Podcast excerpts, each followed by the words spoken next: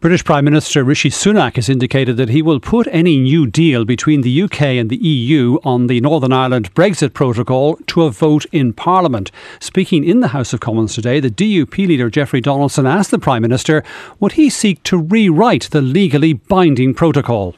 Can I thank the Prime Minister for his efforts uh, in relation to the Northern Ireland Protocol? It is unacceptable that Northern Ireland has been put in this place with a protocol imposed upon us that harms our place in the United Kingdom. It must be replaced with arrangements that are acceptable and restore our place in the United Kingdom and its internal market. Does the Prime Minister accept how important the constitutional and democratic issues are in relation to getting a solution?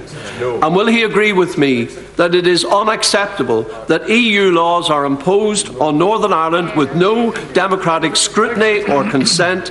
And will he assure me that he will address these fundamental constitutional issues and do so not just by tweaking the protocol, but by rewriting the legally binding treaty text? Prime Minister. Can I thank the right honourable gentleman for his question, but also thank him for the role that he has played in recent months in articulating unionist concerns. Uh, I have heard loud and clear when he says he wants and needs these issues resolved so that he has a basis to work with others to restore power sharing, and I know that that is genuine. He raised a question of practical issues, and it is vital that these are addressed. But he also raises, Mr. Speaker, a vital question about the constitutional and legal framework in which these arrangements exist. And I can assure him that I agree addressing the democratic deficit is an essential part of the negotiations that remain ongoing with the European Union. And just as he has been consistent, so have I. And I can assure him that this is at the very heart of the issues that must be addressed. British Prime Minister Rishi Sunak. Well, let's talk now to our northern correspondent, Conor Macauley.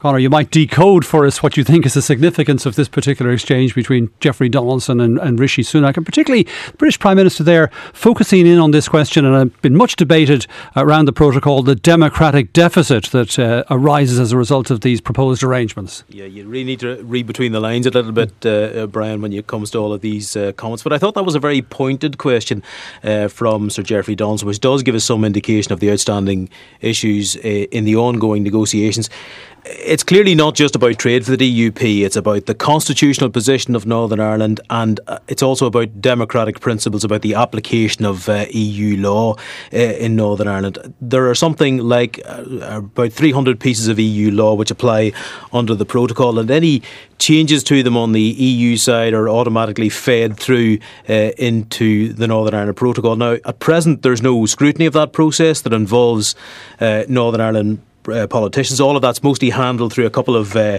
uh, UK EU consultative committees set up under the protocol. So it really sounds as if the DUP wants an enhanced uh, formal role uh, for the Northern Ireland Assembly about laws that apply here.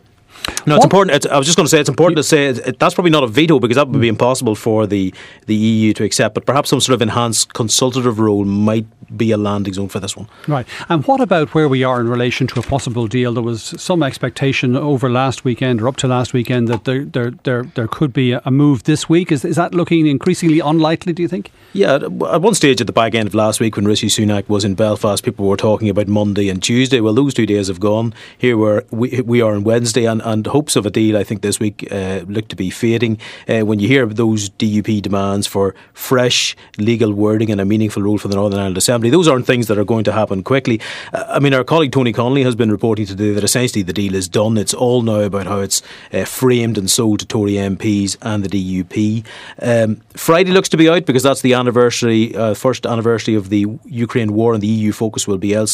Mm. where that just really leaves us with tomorrow, and after all we've heard, that seems unlikely. I think they'll also be concerned that if this starts to drift, it will come under significant pressure. Concerns that Tory MPs referred to uh, by Keir Starmer today as the malcontents on Rishi Sunak's own benches could generate a real head of steam against it. I mean, Keir Starmer has offered Labour support to push any vote through, but I think that could fatally undermine uh, a Tory leader who's already under significant pressure within his own party. Right, it looks like we'll be talking to you again about this uh, before there's a resolution. For the moment, thanks very much indeed, Conor Macauley in Belfast. Uh, after the break, we'll have a more reaction to that announcement that Roisin Shortall and Catherine Murphy are standing down as co leaders of the Social Democrats.